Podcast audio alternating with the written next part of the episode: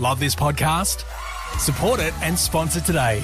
Simply head to AuscastNetwork.com for details. Let Safeway help you unleash your glow with your favorite personal care products. Right now at Safeway, get great deals on all your favorite personal care products, like Head & Shoulders Base Shampoo, Crest 3D Whitening Toothpaste, Listerine Antiseptic Mouthwash, Sensodyne Sensitivity Fresh Toothpaste, Degree Women Antiperspirant Deodorant, or Soft Soap Liquid Hand Soap. Visit Safeway.com or head into your local Safeway store for more deals and specific details.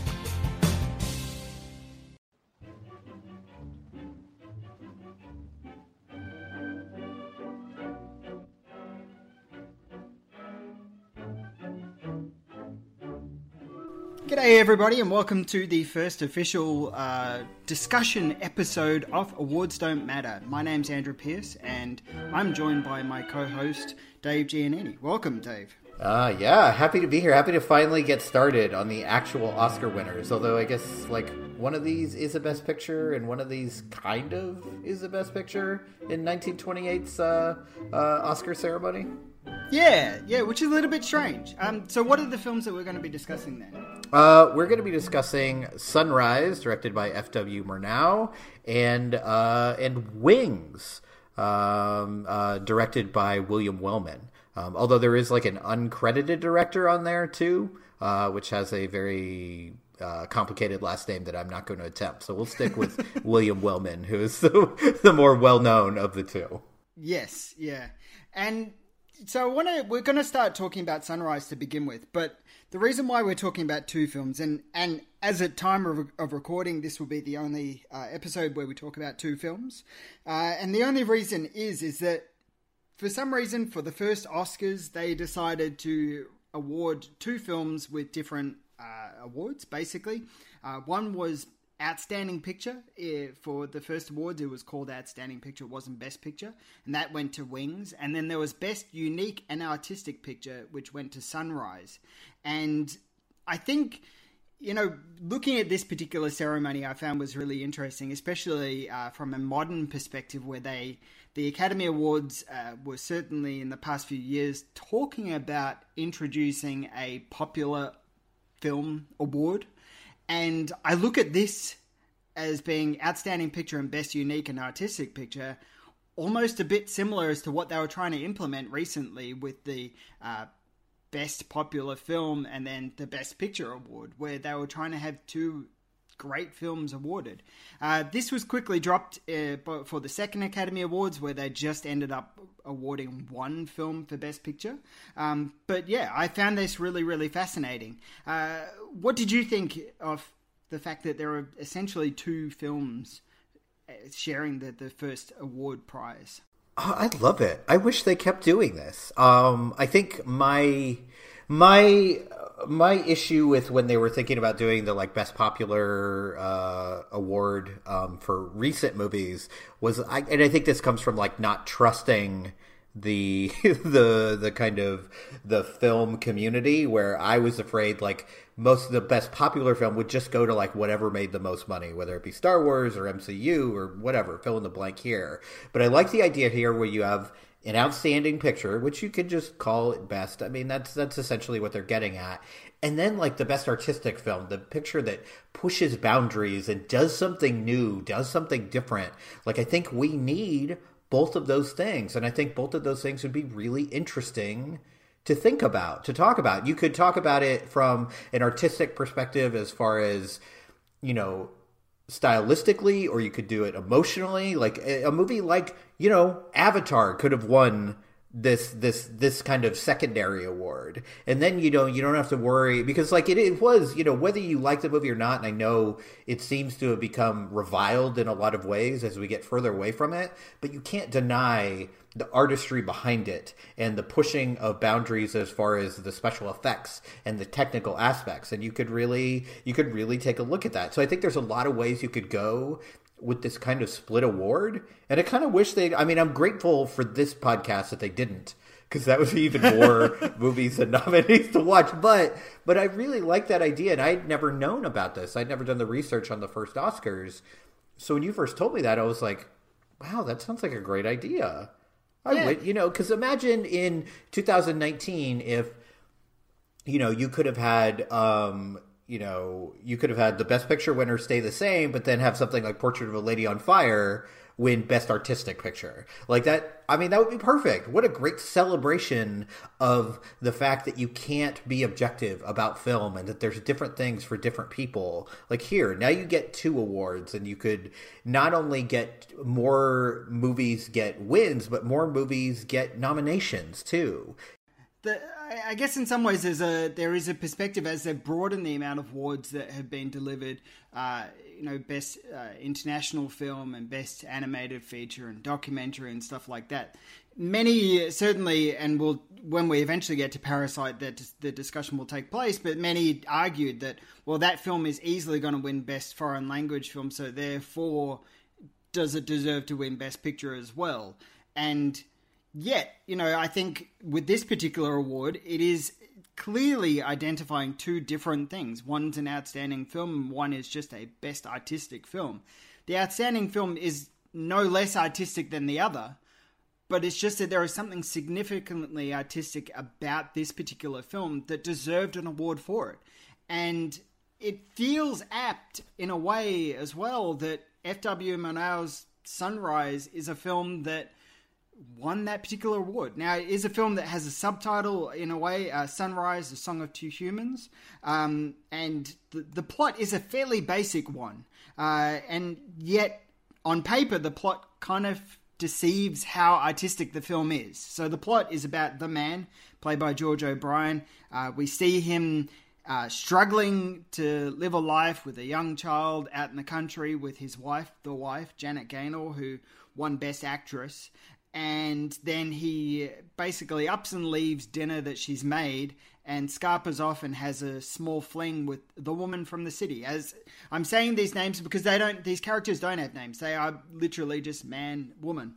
Uh, and the, the woman from the city is played by Margaret Livingston, and she whispers into his ear that maybe he should murder his wife and take her out and drown her. And which is terrible. It's genuinely terrible. And he is so depressed and dealing with a di- difficult life, and uh, obviously life is hard. And we- we're getting all of this from a silent film and from his facial expressions and from the intertitles as well. And yet, then when he takes his wife out on that fateful canoe ride, uh, somehow they end up, well, we'll get onto this in a minute, but he tries to kill her, and uh, that doesn't go so well. She gets pretty upset, as you'd expect, and. you know, you, get a little bit bothered by that. And then uh, she hops on a train and he follows her, and they end up in the city. And this wonderful kind of rekindling of love is born out of a horrible, terrible thing.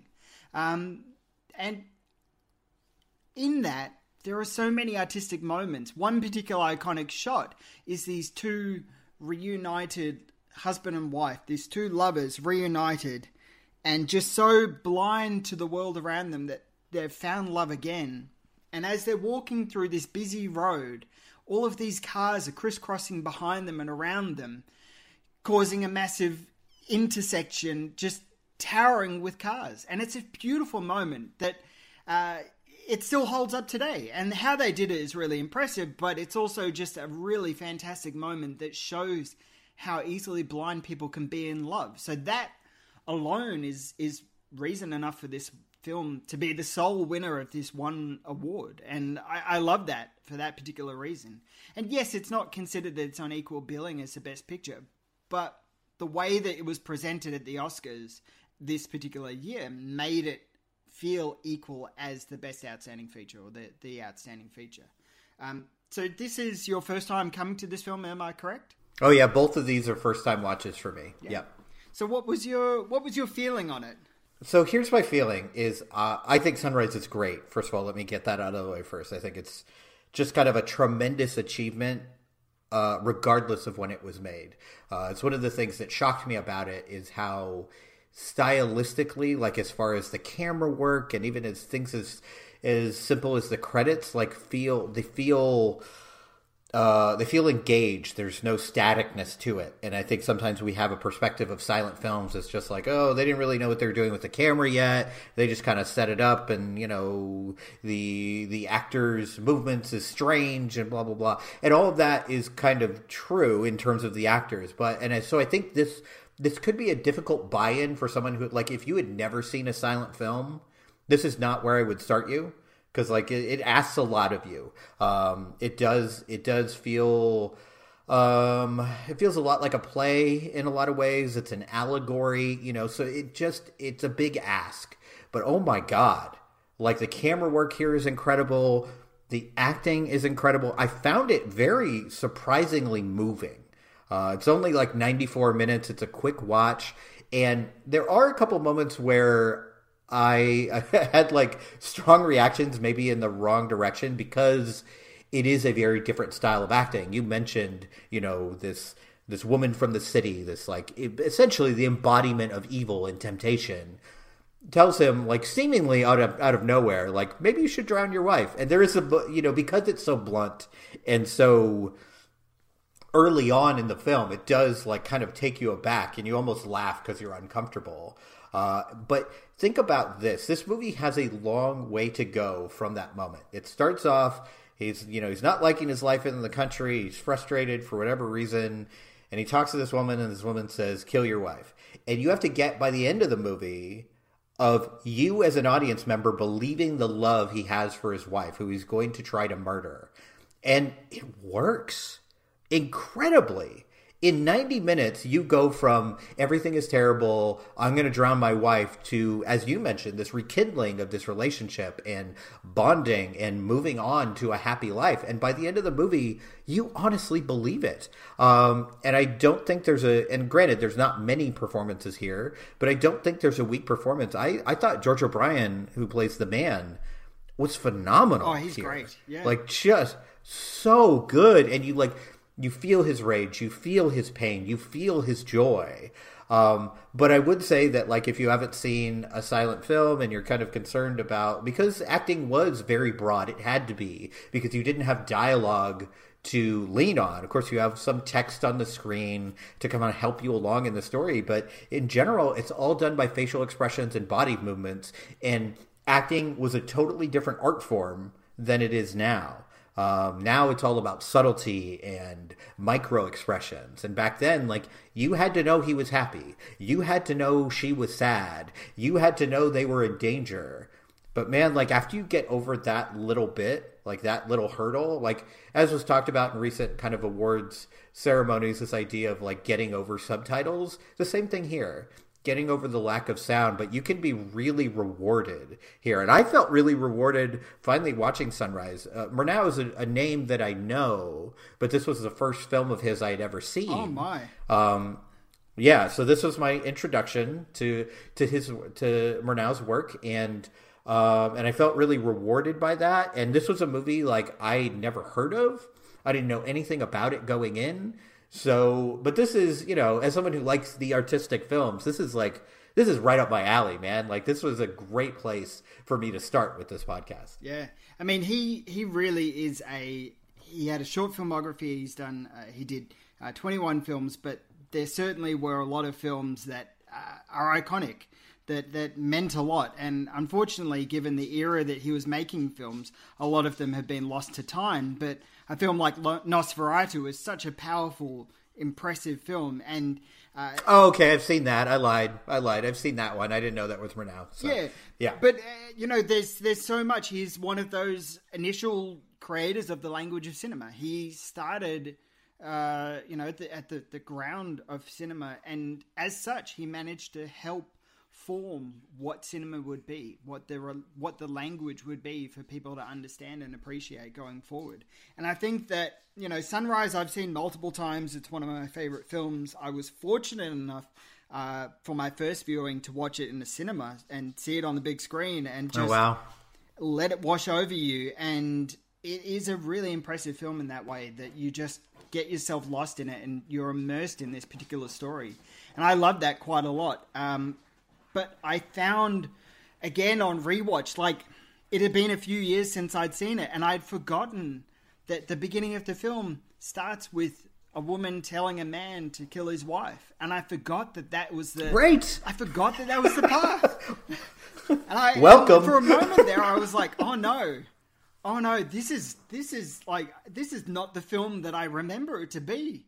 Um, but then, of course, it is the film I remember to be. It is that love story, and it is so much of that that just it builds and builds and builds and shows the importance of uh, non-verbal language, non- non-verbal dialogue is so important, and I think that that is the that is what for me makes Sunrise such an important film. Is that yeah, there is a bit of a stage play aspect to it, but there is a stage play aspect to a lot of uh, silent films. There is a lot of overacting and enunciating of emotions via overaction and moving of arms and arch eyebrows and stuff like that. There was there was a lot of that kind of stuff.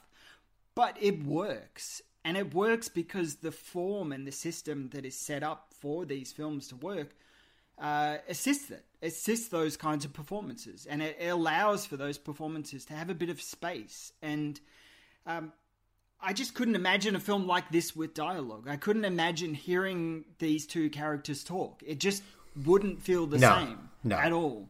And in comparison to Wings as well, which we'll talk about a little bit later on, but in Wings, there is dialogue in between people, uh, but that's the the intertitles where the dialogue takes place, and so we almost have a voice for the people uh, presented there. And there is dialogue in Sunrise, but it's not to the the extent that is in Wings. Um, but Yeah, it's very minimal. yeah. And at least we're allowed to see from, uh, you know, a, a bit of a step back, uh, this relationship find its ground and find its footing again. And we're allowed to have empathy for both of the characters. And, and we're invited to empathize with him, especially. And in one particular moment where we're, we're, we're given the opportunity to uh, earn that empathy with him is a beautiful moment where she is the wife is not so taken by his beard. And so it's like, why don't we go to a barbershop and you have a shave? And as he's having a shave, a woman comes along and she's looking at the woman going, Oh no, and he pushes her away. And then as she's waiting for him to get his shave done, a man comes along and tries to hit on her. And it's amazing watching that moment how um, you learn a lot just in those couple of minutes of masculine body language because I've seen that exact uh, attempt to hit on women done now. And, you know, we're almost 100 years on, and it's like, guys, can you not be so creepy and, and disturbing? but that's the point where he's able to stand up and for his wife and, and kind of earn the trust and love of his wife once again. What what did you think of that moment? Yeah, I mean, it, it really works. It's it's it's just really phenomenal. Like from from minute one to minute ninety four. Like there's not there's not a weak link. There's not a weak moment. The thing I was most struck by is the filmmaking technique. Uh, because it is an allegory and it is all about good and evil within a single human being. From the beginning of the movie, like it is like I mean, it's shot like a horror movie. Like it is dark. There's mist. There you can't quite see what's going on. Everything to from the dark eye makeup to this like supposed evil woman from the city. And then as the film goes on, you can see everything lighten up as the mood of the man and the woman lighten, as does the film. And this, like you mentioned, uh, Murnau, like kind of creating the language of cinema. I, I mean, I think there's a lot of directors now who could look at this work and learn something. And that's saying something that's we're almost, as you mentioned, almost 100 years on. And there's, I think because you didn't have that dialogue to lean on, you had to use visual language impeccably to make a great film in 1927. You everything has to come through exactly the way you want it to. You can't you can't take a scene off. You can't have a bad take. Everything has to be pitch perfect. And Sunrise kind of really is. Like is it is it subtle? No, but it's not trying to be. You know, are are the characters necessarily realistic? No, but it's an allegory. It's about human nature. It's about good and evil. It's about the choices we make and can we come back from terrible choices? And of course, this is an extreme version of this, like the choice to essentially attempt to kill his wife. Um, and that scene is legitimately terrifying, by the oh, way. Yeah. That scene, like on the lake or on the river, it is like, as I'm watching it, I, I, cause I knew nothing about this movie. I was like, oh, he is like, gonna kill her, kill her. Like this is this is about to get really dark. So when it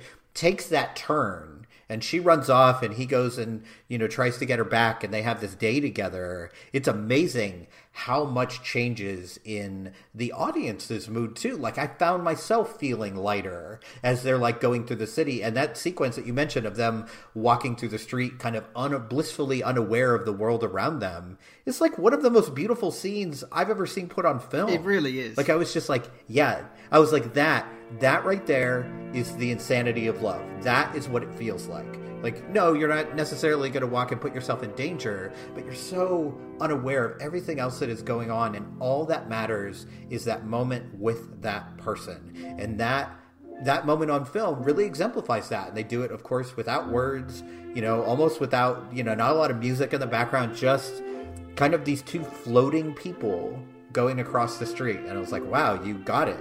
That's it that's that feeling. Anyone who's ever been in love knows that exact feeling, and that just like emanates from the screen 90 something years later. Mm.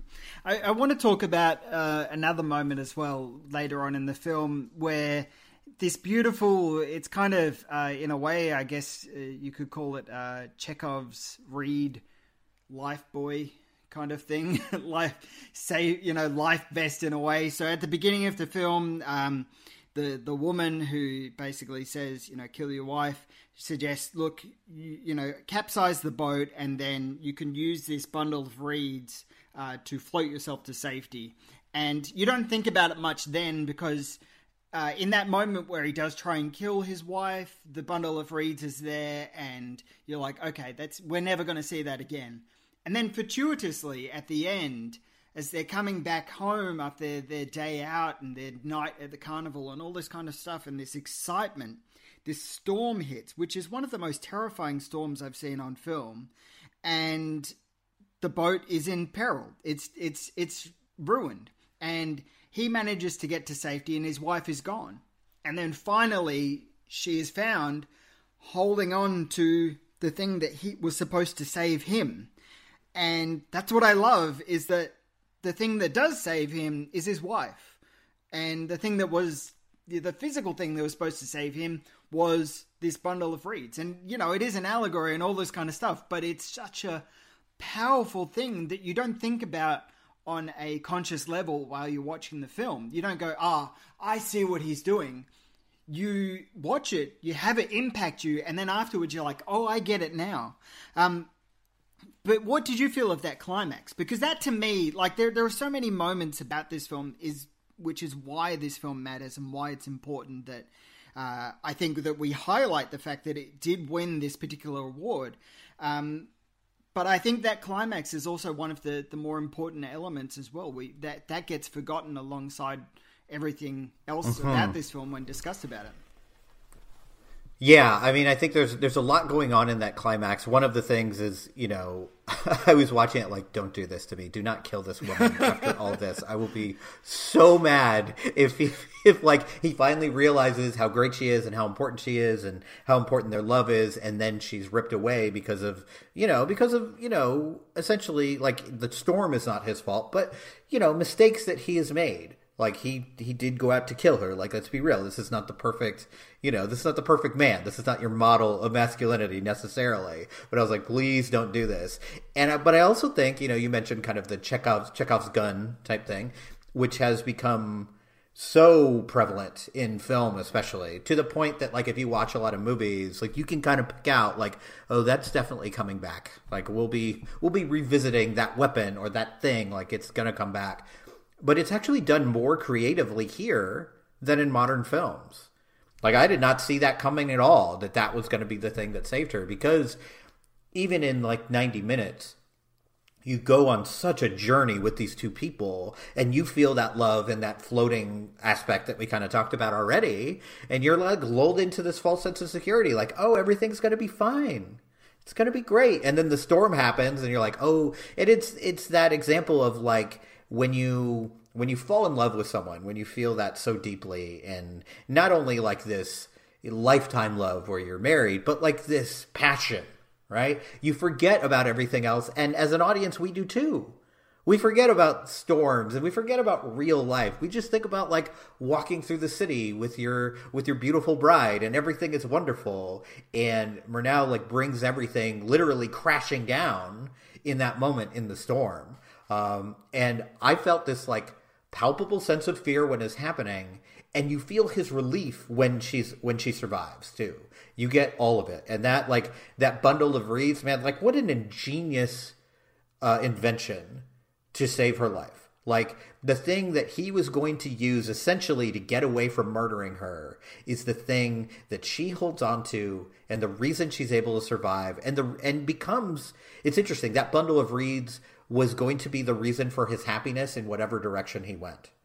If he decided to go with a girl from the city and kill his wife, that bundle of reeds brings him to safety, and it gives him an excuse in how he survived. And in this case, he refalls in love with this woman, and that is the thing that saves her, which is the key to his happiness. It's poetic, it's beautiful. This is why this deserves not only to be remembered, but to get that award for like kind of artistic vision, because it really, really fits. Yeah, and I, I couldn't agree more. And I and that's one of the things I find interesting about this particular Academy Awards as well is that um, there are a few, as most things, when they're they're starting off and they're finding their ground and not entirely understanding um, what, what, what things are going to actually stick in stone and stuff like that. So some of the awards which they gave out were the only films to like Sunrise was the only film to win this best unique and artistic prize. Um, uh, Wings is the only film to win the best engineering effects award. Um, so that's something important there. And then at the same time, on the same time, uh, uh, the special award was given to Charlie Chaplin for uh, best actor, best writer, best director, and best comedy for The Circus. Uh, so you know, and it was also you know to recognize his contribu- contribution to the industry as well. And that in itself is like you know they didn't do that again too. So it's almost apt that a film like Sunrise is the sole winner of this award. Like it just feels it feels right because yes, as we were mentioning earlier, it would be great to see a film like Avatar maybe have carried on this legacy as being unique and artistic film because I would have loved to have seen the conversation about what is the most unique and artistic film out there. Maybe there might have been some avant-garde films or experimental films winning. That would have been really interesting. But then again, it's also apt again that Sunrise is the winner. Um, so I think we're both in agreement that this does matter. It is important, and we do care about this particular film. It's it, it's a vital piece of uh, film history, and I'm glad that they awarded it because um, I think on on uh, you know quality alone, it should stand up to the test of time. And for a long period of time, it is considered one of the best films of all time. But unfortunately, it appears to be just another victim of the discussion about film and fading away in discussions. Uh, unfortunately, you know, films from 1920s and 30s haven't been discussed as much as they probably should have. And I believe that Sunrise should re enter into the conversation. It is that important. Yeah, no, I, I totally agree. And it's, you know, I, I think if anything, this is this is one of the films that really really highlights why uh, awards do matter on this show called Awards Don't Matter. Um, is the idea that like if this had never won that award, I pro I may have never watched it. Right? But because it won this award and won an Oscar, I'm like, okay, you know, there's got to be something good about it. I'll check it out. I'll watch it for this podcast and like I'm so glad I did. Like this is this was a very moving, kind of wonderful experience to sit down and watch sunrise. And you know, it's easy to negate people who are like, "Well, I don't want to watch silent films," or "I don't want to watch films with subtitles." But it is it is a harder buy-in. It is a different level of focus that you need especially in the times we live in now. But I think Sunrise really rewards that focus. Mm. So to me, it was. We'll move on to discussing Wings in a second, but I want to raise this question as a lead into that that film. Do you find that with Sunrise and with Wings as well that the Academy Awards were setting a precedent for what they expected to be the quality of film to win this particular award? Um, because for me, watching both of these films, they're both great. And certainly in the, the case of Sunrise, it's a masterpiece, in my opinion. Wings is darn great. It's, it's a very entertaining, very exciting film.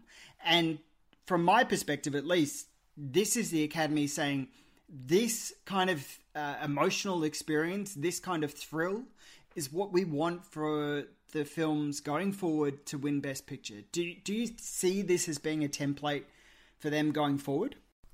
I mean, yes, I think I think anytime you do a first ceremony of any any kind, I think there is a tendency to like, okay, here's what you need to here's what you need to accomplish. This is this is what we're looking for.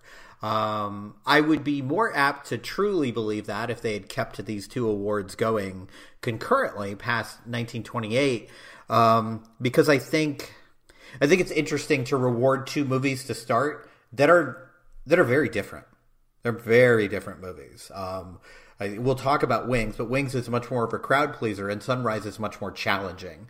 Um, so it creates an interesting dichotomy of the two types of movies that they're interested in, and I think honestly that has stuck through till now. I think these are the two types of movies that the Academy still rewards. It's the the art house picture, the thing that challenges you as a viewer, and the thing that is just like overwhelms you as a viewer. Like, oh my god, what an experience, you know? And that's what we'll get with Wings. So yeah, I feel like you know, 1927, 1928 has weirdly led us to the 2020s. Uh, even looking back, even though the movies and stylistically are so different than films are now, of course, because of the silent aspect, still, those two different types of movies in general, that is what we still reward. Mm. So I just want to mention the other awards that Sunrise won as well quickly too, um, because I think that is important to discuss in, in this conversation uh, as to what they they did also win. So Janet Gaynor, as I mentioned, won Best Actress. She uh, also at the same time they they I, I, like this, and we're not obviously going to talk about Best Actor and Best Actress winners uh, all that much, but I think that this particular aspect is quite interesting. That she didn't just win for Sunrise, but she won also for Street Angel and Seventh Heaven, uh, and Sunrise also won Best. Oh yeah, because back then they did it. Yeah, because back then they did actor as like you know all the work you did for the year, which is an interesting way to do it. Actually, um, I there are times when I, I'm kind of glad we've changed that and it's just for one performance. But there have been years where someone has had like such just such an amazing year that you're like like um I'm blanking on his name now, but the guy who played um the uh the father in um oh, Michael Stuhlbarg uh, in Call Me by Your Name. Yeah, he had like that year. He was in like four movies, and they were all tremendous performances. And it did make me kind of wish, like, can't we have a reward for like I don't know, best work yeah. of whatever year? Because like there are some years where like, okay, maybe I could see how that wouldn't win for just that movie, but look at everything he did in that year. Mm. Pretty incredible stuff. Yeah, and then heading into Wings, Wings won best uh, Best Picture, and it also won Best Engineering Effects. And that's it. It won two awards. It wasn't even nominated for Best Director. It was the first film to win Outstanding Picture slash Best Picture, uh, and it was also the first film to do it uh, without a Best Director win. And that didn't repeat again until uh, Driving Miss Daisy, and then that didn't repeat again until Argo and then didn't repeat it until Green Book. But uh, you know, we'll get onto that later on. But it's see, but this is this is the ultimate definition of how it's a crowd pleaser. Essentially, if you put that in modern mm. context, that's like a one Best Picture and Best Special Effects. Yeah. Like that's that's mad. that is the perfect crowd place crowd pleaser film. yeah, yeah. Which is just it's just insane that that's the case. It's like you know, it's um, it, there is so much to this film that should have been recognized a lot more. But on the same hand, you can also almost respect it just for being like just for being the the crowd pleasing win. Um, and I find it interesting that it wasn't nominated for best director. But then again, uh, you know, who knows? Uh, maybe they just went on the quality of the film itself. Is that important that it didn't get nominated for Best Director? Um, I don't know. I don't think it is that important. But for me, again, I found Wings very, very entertaining. So it is a film that is about. It's also a silent film, um, and it's the uh, alongside Sunrise. It's the only true silent film to win Best Picture. Uh, we'll talk about the artist when we get to there, but that's not a silent film in my opinion. Um, but it is just a Wings is a very exciting film. Uh, it's about World War One, and it's about it's a love story. At its core, it's a love story, and it's about these two guys who are sent off to go and fight in World War One. It's like a love story between two men. Yeah. Yes. yes. Very much so.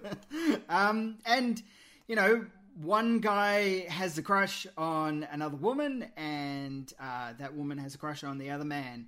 And then uh, tangential to all this is Clara Bow as Mary Preston, and she has a crush on that guy who has a crush on the other girl. Uh, they do have names. It is uh, Charles Rogers as Jack Powell and uh, Richard Arlen as David Armstrong. And uh, Buddy Rogers is the guy who basically he, um, yeah, he wants to be a pilot. And uh, they they end up heading off to World War One and flying and fighting in the Air Force in some of the most exciting uh, battle sequences well I've ever seen. Uh, so much so to the point that you know it had me furiously googling to see whether this was stock footage or not, and it's not. It's actual, genuine uh, air footage. Um, this is like it's an impressive film. I keep on saying that, and it is an impressive film because it's so in the moment, and they took the risk to actually film those flight sequences and actually put planes up in the air with cameras strapped to them. So much so that for the shots where you see the pilot's face, uh, it, which is the actor, who, by the way, both of the actors didn't know how to fly a plane and they were trained to fly planes just for this film. It's insane. Tom Cruise eat your heart out, basically.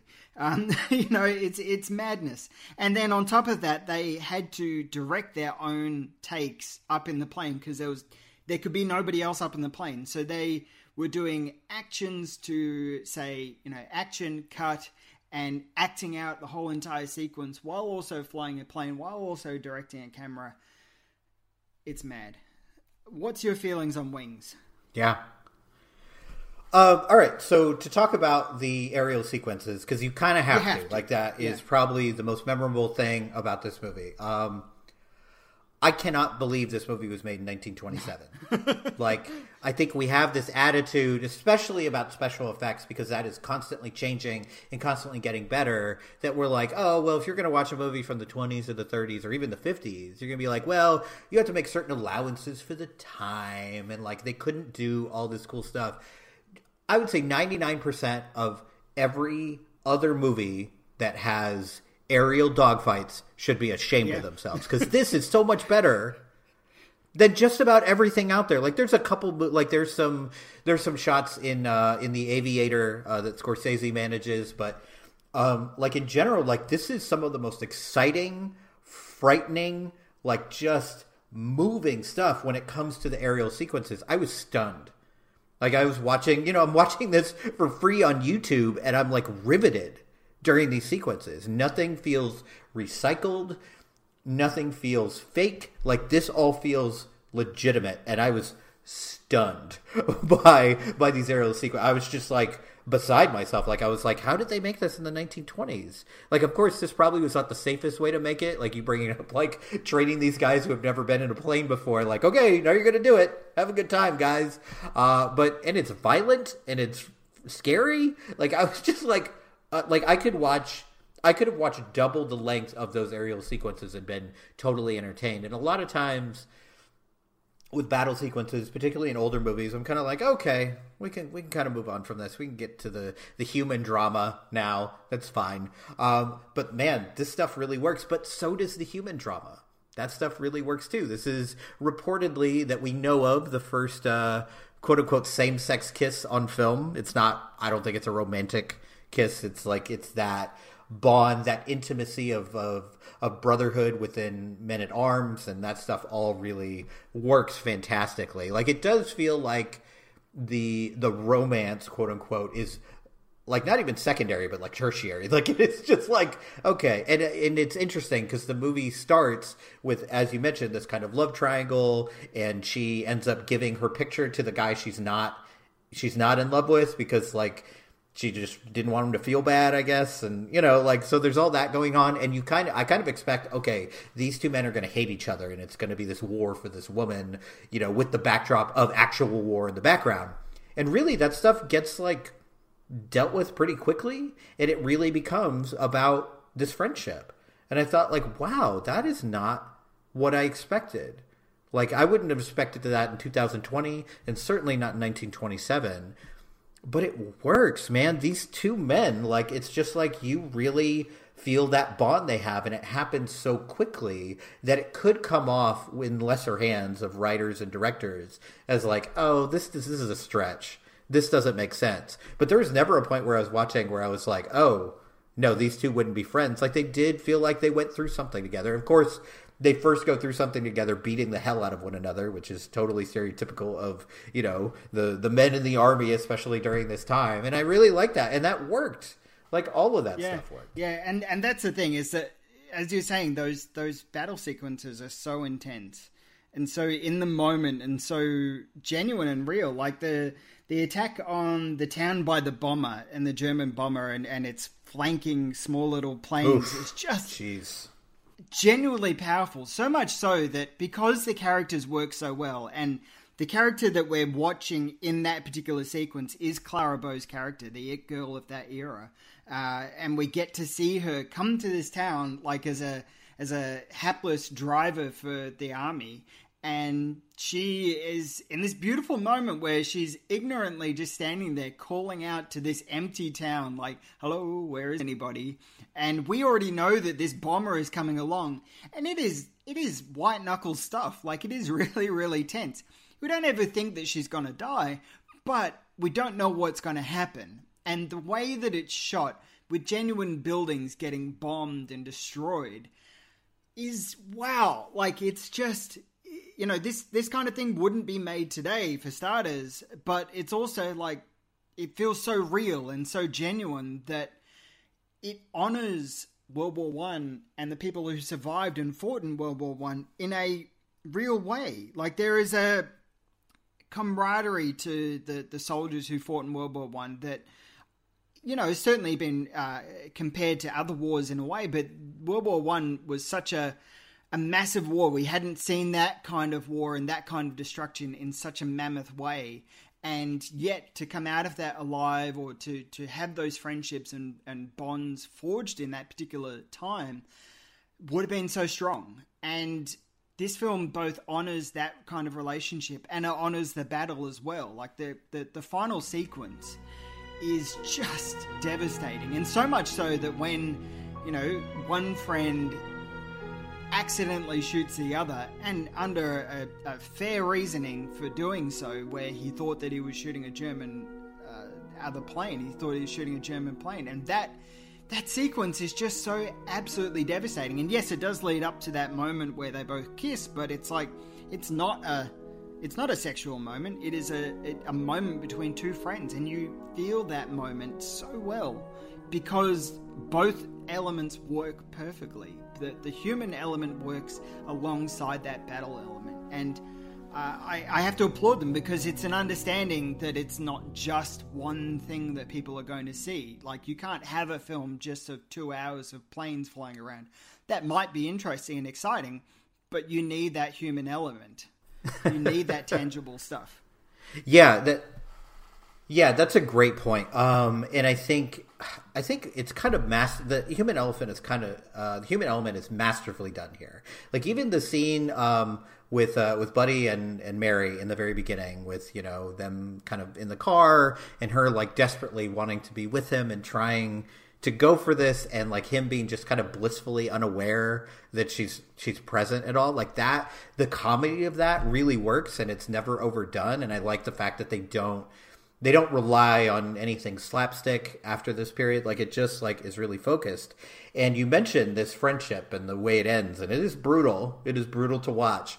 Um, but it's is it's really noticeable to me because we think of we think of time as far as we deal with you know masculinity and manhood and friendship as this being very linear thing. We're like well we used to be really regressive about male friendship and we get better and better and better and better. And that's clearly not true because i think this this male intimacy is like more real and more genuine and more and has more feeling behind it than a lot of things that we see on film in 2020 like we're scared to admit that we love one another even in the most dire circumstances and back in the late 20s when supposedly men were men and we we're fighting the great war and all that stuff they instead of focusing on because i don't think this is even just like modern reinterpretation um, but this movie does not focus on the love story between the the man and the woman this focuses on the intimacy between these two men for 90% of this two and a half hour long movie.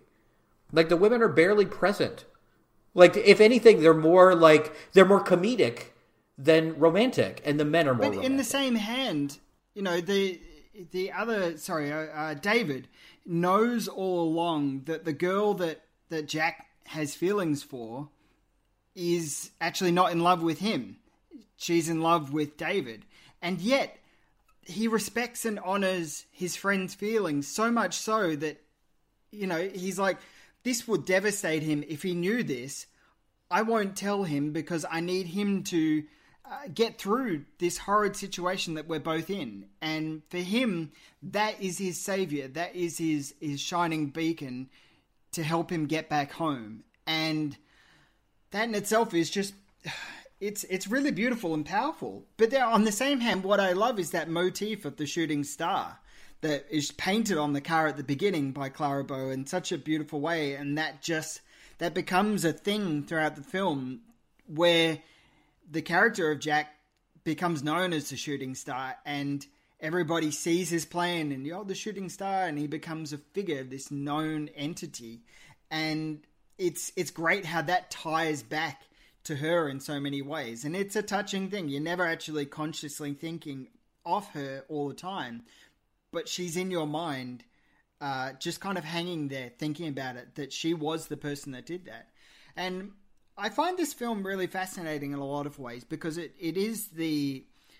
It presents uh, an alternate future that I, I really wish I would have been able to see because this is a film that yes it has a same same gender kiss in it um, but it also has uh, a topless Clara Bow. There is a moment where you do see her topless. It's very brief, um, but it happens. And yet, not long after this, the the code was initiated where you couldn't have people kissing for a long period of time. You couldn't have nudity. There couldn't be swearing. You couldn't do all this kind of stuff in film. And yet, the first Best Picture winner has those elements in it. I, I, find that fascinating. Like, it's hilarious. I, I had no idea that there was going to be a, a, a topless Clara Bow in this film. And yet, here it is. Yeah. Yeah. That was definitely shocking like for the time. Like i was just like that is not oh, oh, okay. No you know no problem with that but i was definitely not expecting that as i sat down to watch the first best picture winner. You know it was just like but i think you bring up a great point about um about the interaction between these two men is in a lesser film and even in a modern film i would expect to see uh, before they became friends you know him mock his friend like she doesn't really love you. Look here's my name on the back of the picture all that stuff. And that never happens because you know and i like i like the idea that every every pilot has their their little totem you know their good luck. And that is his good luck is this picture. And he's just like and his friend who this guy who becomes his friend he knows this. And like you know there are things more important than than being the one who wins in an argument you know? Like if if being the one who wins in this argument leads you to like destroy another human being, maybe you need to take a second look and be like, okay, let me just let this go because she's not here right now, so it doesn't matter. Like we're just trying to survive and live through this, you know, and it and that's why it makes it it makes everything all the more heartbreaking when one of our leads dies. You know, it just is brutal, and I think it you know, it goes back to when we were talking about Sunrise, where that's the great thing about watching these older films that maybe you come in blind to or have never seen, you don't know how it ends, is that, you know, there was a time where, you know, filmmakers were not afraid to kill their darlings, to kill their main characters. So you really never know what's going to happen.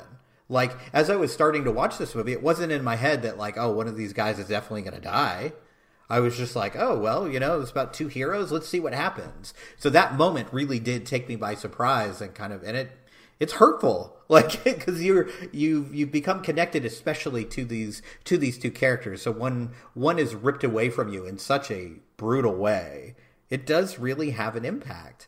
And the other thing I noticed, I was just like looking at the IMDb. I had no idea that uh, one of the characters is played by Gary Cooper, who became like a massive, massive star. You know, star of High Noon and all that. He was one of the cadets, and I was like, oh, look at that. And it also does the thing that a lot of older films do is they use. There's a lot of slapstick comedy but it's not done by your main character. And I think you know, unless you're watching a like a Charlie Chaplin uh, or Buster Keaton style movie, most of the slapstick is going to be done by side characters, and, and it's interesting because I think that still that still kind of holds true today in film, where we don't really usually, unless it's a full on comedy, like to mock our main characters. So we have like kind of the the side the side characters. You know, you have this you know this uh, this guy in the army who's uh, who has a German name, and it just becomes this running gag. Him constantly getting knocked down and knocked out. But that comedy still really works for me. I was surprised by that because sometimes comedy from decades ago does not hold up. But that physical comedy really still. So I want to touch work. on that in a second, but I, I do I do find the uh, presence of Gary Cooper really interesting here because I'm watching this, and when Gary Cooper appears on screen, I was like, "Hey, that's Gary Cooper. It's great to see him on screen." And I forgot that you know, this is one of his early roles. And from what I read as well, Wings was what made him a star. He's on film for all of about two minutes, and then he dies in a training incident as well that we see off. It doesn't occur on screen, but uh, the impact is genuine and tangible. Like you, we feel it. Uh, so much so that you can you can plot the through line from Wings to Top Gun following through with something very similar. You know, Top Gun is following a very, very similar motif to this, and so is uh, Pearl Harbor as well. And I, oh I, yeah, I, you know, mm-hmm. hate to bring up Pearl Harbor in this regard, but that is the film that kept on ringing through in my mind. That I'm like, okay, now I understand. Like, this is what this is the film that Michael Bay watched when he was making Pearl Harbor. He wanted to make the modern version of Wings and he failed dismally. But it goes to show how important a film like this is and how difficult it is to make. Um, but yeah, I do want to touch on that character uh, who is he has the the surname of Schwimpf, and now this is maybe me reading a little bit too much in it, but I found it really interesting uh, from a modern perspective, and this is modern eyes lensing onto this film whether they felt the same way about Wings uh, and this particular character to, at the time or not, I'm not sure. But I found it really interesting to see how far back devout patriotism went. Because yes, he is has a German name, um, but you know, as he proudly shows throughout the film, he has a tattoo of the American flag on him and stuff like that, and uh, it's amusing in a way, but it's also a bit like maybe it shows to me the uh, willing xenophobia of America in some regards. Like, oh, this guy sounds like a foreigner, so therefore he might be a threat, even though he's trying to enlist with us and fight against the people that his name suggests he should be with. Um, and I found that really interesting in the way that they treat that character, that he is the subject of a lot of pratfalls. He is uh, continually knocked out in certain ways and, and treated as the butt of a joke. Um, maybe I'm reading a bit too much into it, but I found that perspective interesting, almost as if the director was saying, Look, yeah, I know he has a German surname, but look, we're actually kind of laughing at him uh, rather than with him and anything else. It's the only element of Wings that I felt a little bit not crash hot with but everything else kind of makes up for it, and it's not a major part of it. It's a, it's a fairly low part of it, but it still left me with a bit of a uh, that that initial those initial scenes don't feel great. Am I being a bit too precious? Maybe. Um, I, I think there's a couple. No, I think there's a couple different ways to take it. I think the way you're taking it is totally valid. I took it a little more positively in that I think it's it's shining a light on how difficult it is to be someone who doesn't appear American and the lengths he has to go to to prove to people like that. You know, it's a funny moment that's repeated, but that tattoo of the American flag, and if you you know, if you are someone who doesn't quote unquote appear as American, which just means doesn't appear as, you know, in our times now, it doesn't appear as white, then you have to take extra steps to let people know. And I, you know, and yes, there are certainly moments where it's like, okay, do we have to keep going back to the well here? But like, I don't know. I think it works, and I think it's done in a in a genuinely kind of humorous and kind way. Like, I don't think I don't think we are just constantly like rooting for him to die or rooting for him to get beat up, but it is like this you know ret- returning motif. Um, so i think there's two ways to look at it. The like we're just openly mocking someone who's not from here and taking a look at like what it would mean to fight for something you believe even if the people around you don't really buy it because of your last name. Because that is that is a reality especially during the 1920s that if you had a german surname and in you know the 1940s if you had a german surname you were not going to be looked at kindly um, and he keeps coming back and keeps doing the right thing. So he came to across to me as kind of an honorable character, but I can definitely see the other side of it. Yeah. Um, so I'm I'm curious as well because there's a I I look at you know there are certain modern films that came to mind when I was watching Wings and uh, some of them were like World Trade Center, for example, and United 93. And I remember watching those films, and the discussion around those particular films at the time was too soon. Is it too soon for this kind of film?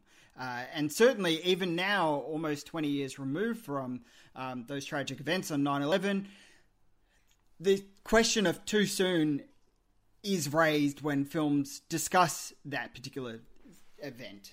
And yet, Wings, for example, takes place, you know, was filmed less than 10 years after the end of World War One.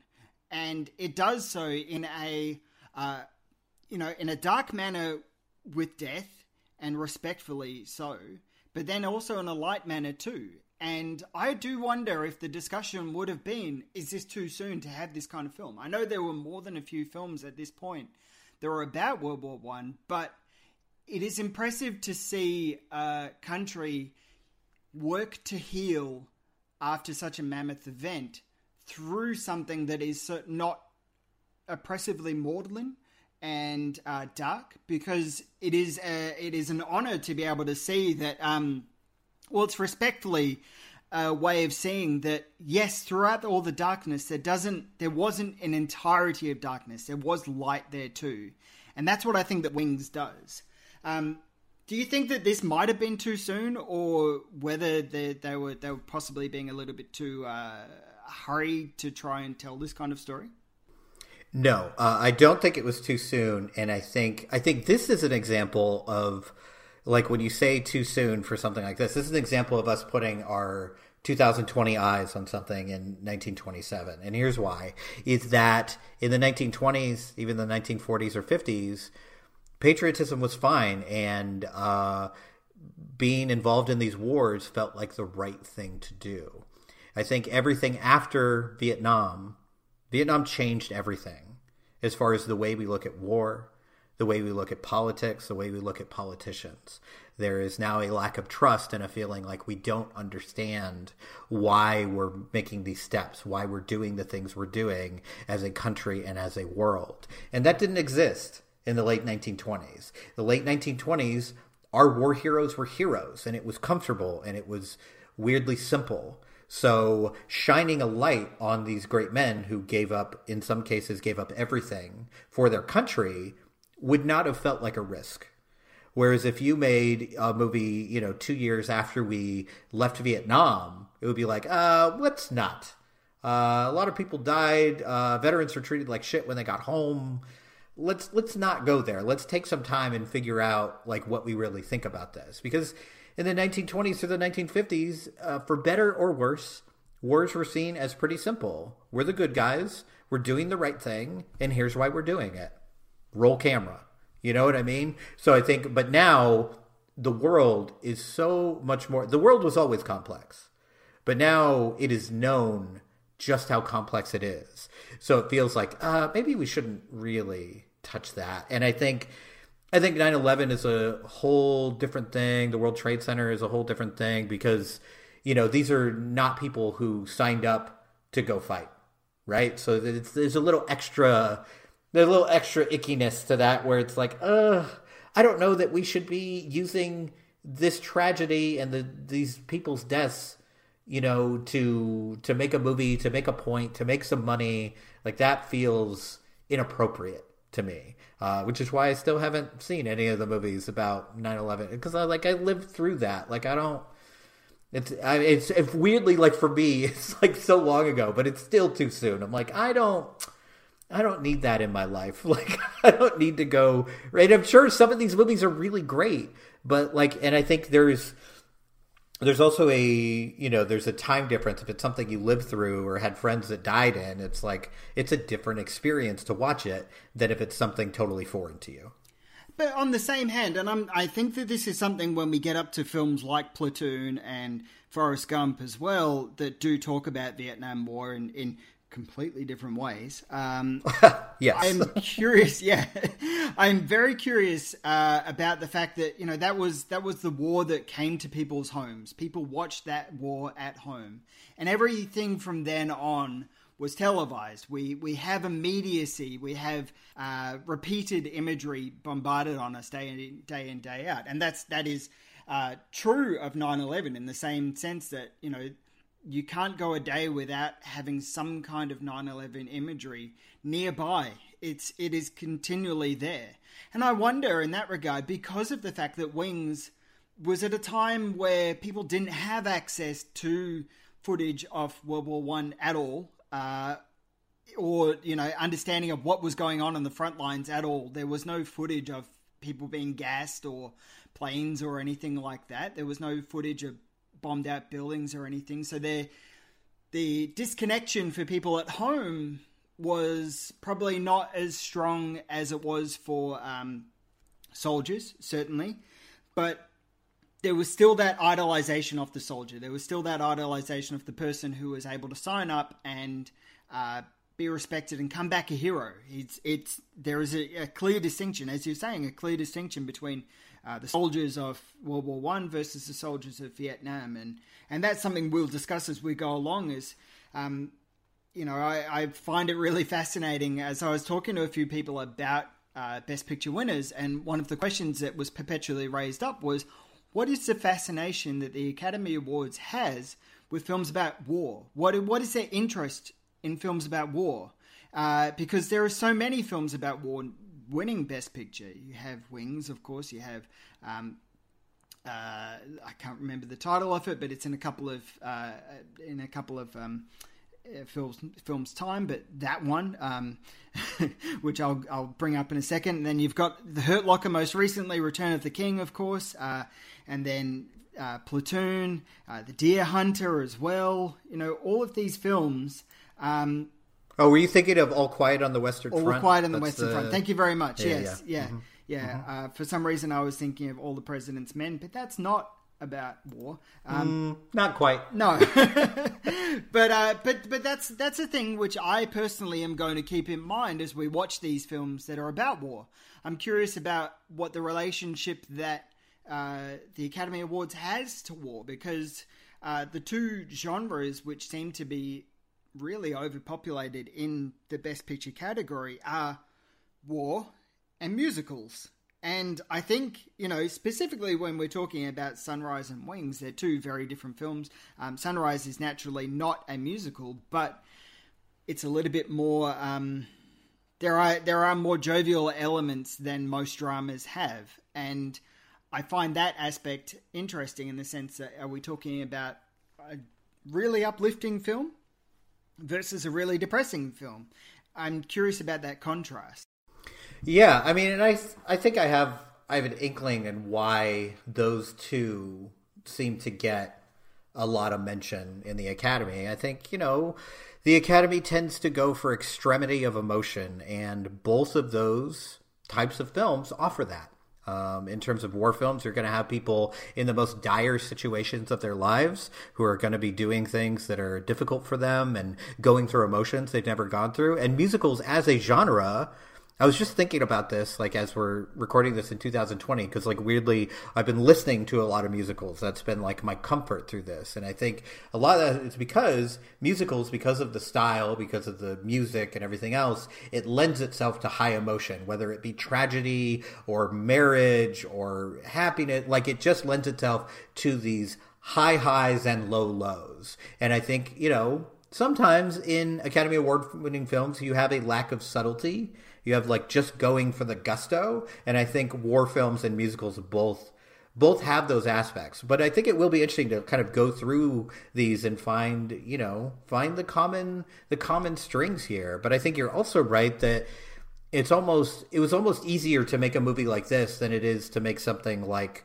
like Platoon because no one can call you on your shit. No one could say, "Well, that didn't happen."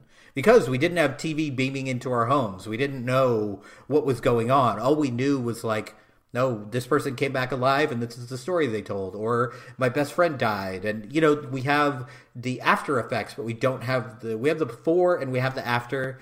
We're missing the during. And film gives us a version of the during that may or may not be true, but it's it's in this one in particular is a very nice version of it. Yeah.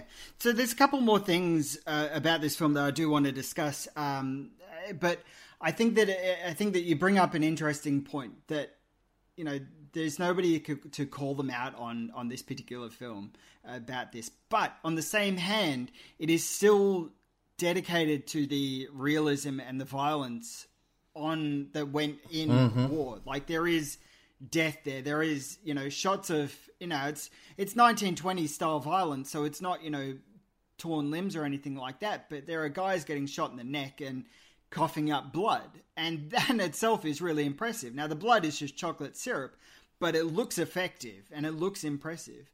Mm. And then another moment which brought home the reality of how flimsy these planes are is there is a shot which is a fleeting shot where one of the pilots goes across to, I believe it's a German plane, and cuts off the German uh, symbol on the tail of the plane with a knife. Now, you're expecting wood or something like that, but this plane's essentially, for the most part, fabric in some ways. Um, and it just goes to show how flimsy and how light these things were and how, uh, you know, they, were, they were prone to just um, being torn to shreds by bullets, which I, was surprised by. I, I was really impressed by that. Yeah. Yeah, I mean, I think I think the the point about you know that there is violence and there is death and there is innards and all that stuff, even though it's dedicated to you know these men who fought in this war. I think I think it's impossible to have that level of heroism without a cost. Um, I think if you just have a movie where like they're relatively successful and no one, none of your main characters dies and no, no one suffers, then I think it does a dishonor to the people who fought and were injured or fought and died in this war. Like you have to have that risk. Like we talk about all the time movies made now like you know, especially the big kind of like CGI spectacle movies of like, well, I just didn't feel like there was any risk. I was never really worried for the characters. You have to have something to lose. And I think this movie is a perfect example of handling that just right. Um, where it's not it's not a movie where like you know, there's some war movies where you're like, oh my god, if one more person I like dies, I just can't take it. Like this is too much. This is too too dour. And this, like, still, even though there's death and violence surrounding them, it manages to keep a lightness and a respect for for the people who fought and died in this war. And I think it's just kind of it's balanced just correctly. But again, I think if we knew more about what actually happened, I don't know that you could keep it this light. Like you know, you know, one of your your favorite movies, um, Saving Private Ryan, like is kind of known, especially for that opening sequence where it's just really really violent. But if you take that out, it's kind of like, okay, are we are we sanitizing the awfulness that happened? But back then in 1927, we didn't really know how bad it was, so it was like, okay, this seems like a nice but also mildly realistic version of it. So I think it, it works. Yeah. Um, so we'd be remiss to not talk about one of the most important shots in cinema, which is in Wings. Uh, and it's a shot which I had seen multiple times prior to actually watching the film. Um, and it's a shot that comes in a downtime in between uh, where the soldiers, the American soldiers, are afforded a moment of respite in Paris and they're afforded a little bit of luxury of uh, allowing to catch some booze and try and uh, schmooze with some women. And it's a it's an amusing moment, especially because the American soldiers are riding along and steal the hats off people and wear them, um, which is mildly obnoxious, but it's also kind of charming in a way. Um, but the shot is of Jack. Uh, it, it's a shot which everybody has seen, I hope, um, and if not, I'll stick it in the show notes. Where a camera tracks along through people a crowd of people sitting at tables, and as the, the camera moves along, they pull back, and we get closer and closer and closer to Jack downing a glass of champagne, and it's an impressive shot. And to me, this is why Wings matters, alongside the um, the, the the film. Uh, the film flight sequences and stuff like that, which are unfairly uh, lost in the discussion when it comes to Wings, in place of this particular shot everybody seems to talk about this one shot of wings, which is impressive. But those aerial shots are equally impressive. Um, what was your impression of this shot, and had you seen it as uh, before, or had you seen it and not known where it came from before? That I had seen it and not known where it came from. It's the only the only shot I've ever seen of Wings before sitting down to watch it, and I was and I remember being stunned by this shot before, like just how, even though like clearly it's from an older film, like just how modern it feels in terms of movement. Like we do have this perspective of like, well, older films, like we didn't really, and, and some of this is true, right? We didn't have the techniques that we have. We didn't have the technology. Like if you look at some of like for instance, like if you look at behind the scenes stuff of like amazing cinematographers and all the lighting that they have access to, and all the like, I think I remember seeing shots of um, the lighting used for Blade Runner twenty forty nine, for instance, which of course you know features you know maybe the greatest cinematographer ever to live, um, in Richard Deakins, and it, but it's just like. I mean, it's like thousands of light sources, and you're like, "What? What are you doing?" So sometimes there are things that couldn't be done, in 1927, 1928. So it's interesting to watch some of the things that can be done, like just getting the pure scope of that scene and kind of the the romance of the champagne and every, and it's like you do need that lightness and I I think I think it's one of those scenes that, you know, if you're looking at it from a completely like script level, like is it totally necessary to the story, to the plot? Maybe not. But you need it. And if you take that away, then this film kind of borders on, you know, kind of like violence porn and just like, oh, the shots of the planes and people dying and, ugh, and the bombing and everything is terrible. So you need these little moments. And it's a beautiful little moment. You know, to you know, even the moment with them like stealing the hats, which I could see someone finding that obnoxious, like that. All of this oh, yeah, is like so yeah. endearing. Um, and you just get like a full picture of these men as men and not just as soldiers.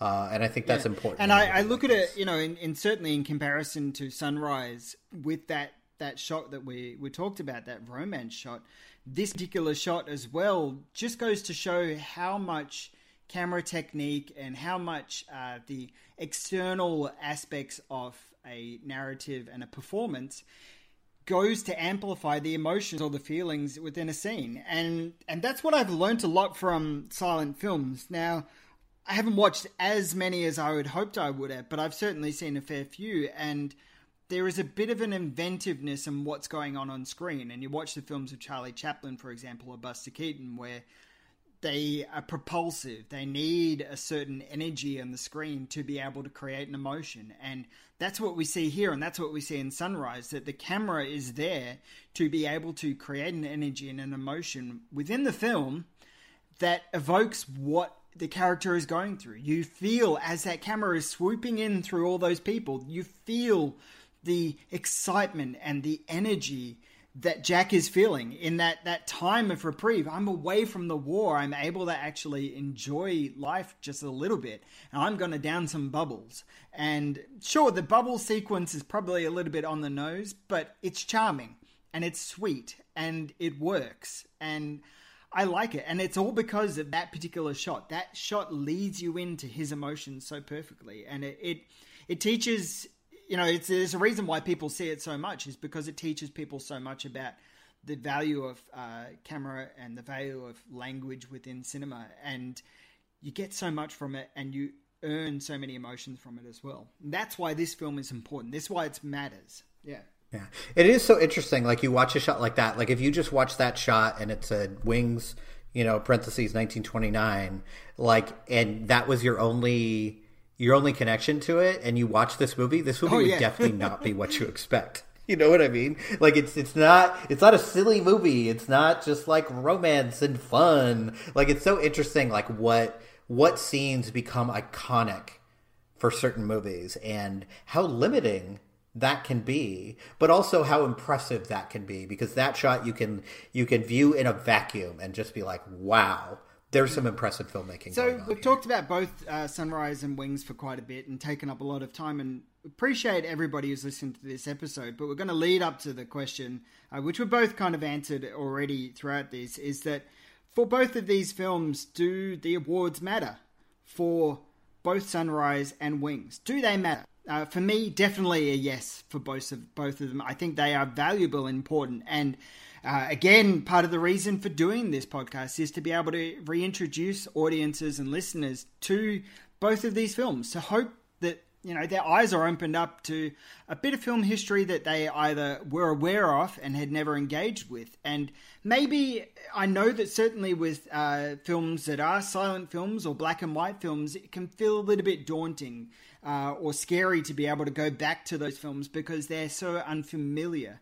But hopefully, uh, our discussions, even though they have been spoiler filled, and, and all of our discussions will be spoiler filled, but they, uh, you know, hopefully they open up people's eyes and ears to these kinds of films, and you feel a little bit more comfortable in being able to approach them. Because I certainly think that it is valuable to have seen both Wings and Sunrise to get an appreciation of the Academy Awards history and film history as a whole. Uh, what about you, Dave? yeah see i thought you were going to ask like which movie is better um, which is sunrise. But it's sunrise. It's sunrise. It's fine.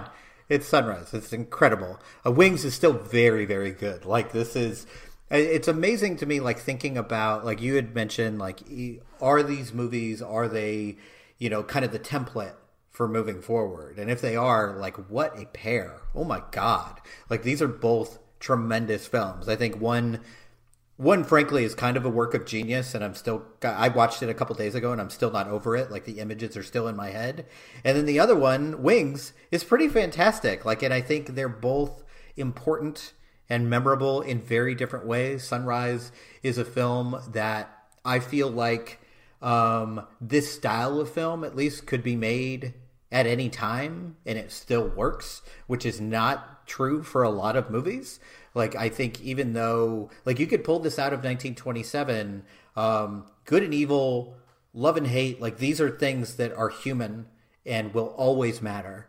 Um, but it may be accomplished better in 1927 than maybe we've ever seen again, which is a pretty staggering thing to think and thing to say. But really, like I'm just kind of stunned by it. And Wings, um, for very different reasons, matters. I mean, we kind of we talked at length about these aerial sequences, but still, like you could watch it again. You could watch that in a vacuum and just be truly impressed by it, even with 2020 eyes. Um, and also like taking a look at human relationships at, especially especially between two men two very masculine men two men who are in the armed forces and yet still care for one another and do right by one another even in the face of death and that is that is a powerful thing so i think both of these movies are worth remembering and worth caring about Um, so that is it. That's the first uh, discussion episode of Awards Don't Matter, where we discussed, as you know, Sunrise and Wings. Um, thank you very much for joining us on this journey. It's been very interesting. Uh, it's been a really interesting discussion. This is exactly the kind of discussion that I hope we would have about these films and about the Academy Awards in general. Uh, yeah, it's all well- downhill from here buddy yeah, look, I haven't watched the next film that we- we're going to be discussing, um, but the next film, the second uh, Best Picture winner, is The Broadway Melody. Well, that's what we're going to be discussing on the next episode, which will come in a month's time. Uh, so,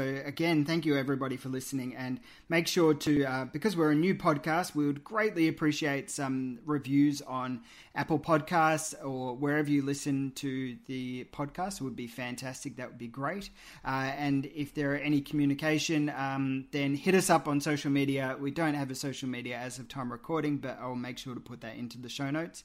Um, that is pre planning for you folks. But where can people find you in, in regards to where you can badger me about um, uh, why doesn't that guy have a social media profile set up for the show yet already? yeah, you can find uh, my social media, which is always active, sadly, um, on Twitter, of course, at Dave A. Giannini, G I A N N I N I. And you can find me at the Curb AU uh, and again, I'll I'll drop a link in the show notes for our social media profile and email address for when that happens. Um, but yeah, thank you very much for listening to the first episode. I look forward to uh, hearing feedback and all that kind of stuff. Um, and hopefully you enjoyed our discussion on Wings and Sunrise. And more importantly, hopefully you seek out the films and enjoy them as well. And uh, hopefully you uh, look forward to our next episode on Broadway Melody. We will see you in a month.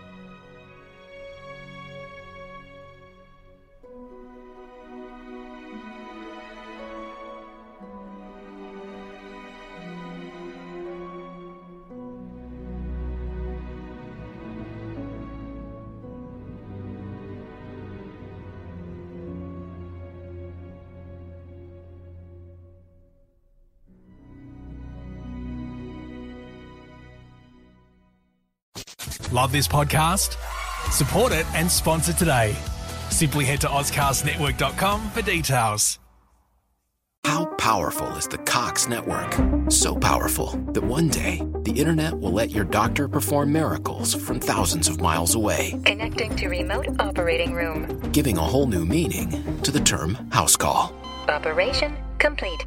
The Cox Network. With gig speeds everywhere, it's internet built for tomorrow, today. Cox, bringing us closer. In Cox serviceable areas, speeds vary and are not guaranteed. Cox terms apply, other restrictions may apply.